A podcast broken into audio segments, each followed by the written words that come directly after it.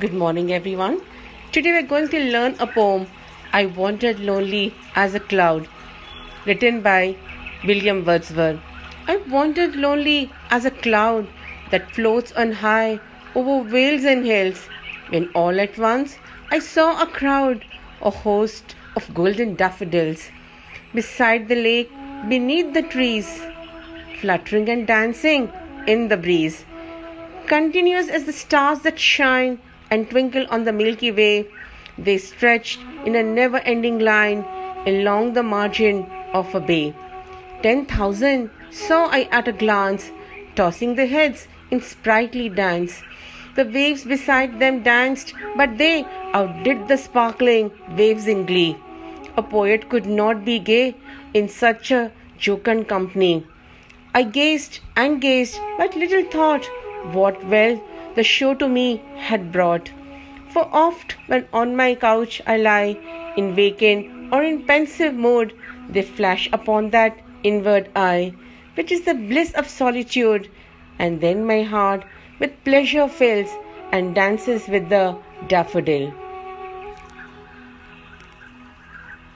Good morning, students.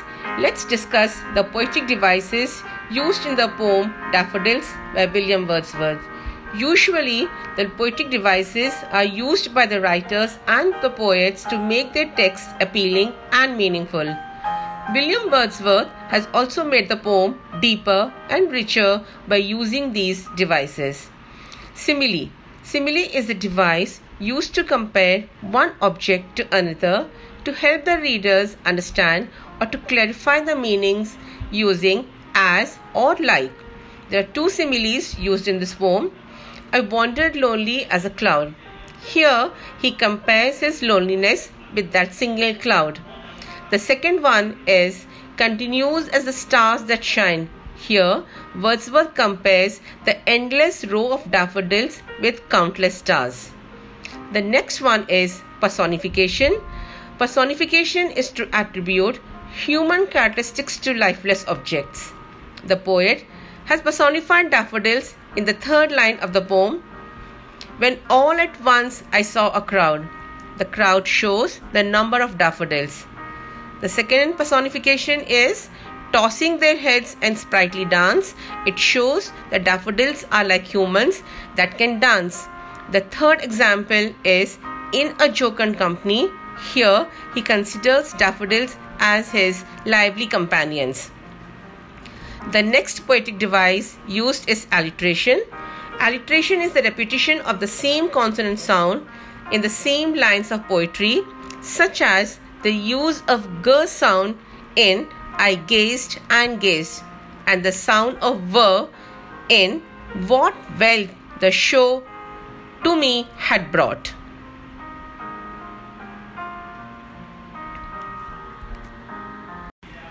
Students, let's continue with our poetic devices. The other poetic devices used by Wordsworth are metaphor and imagery.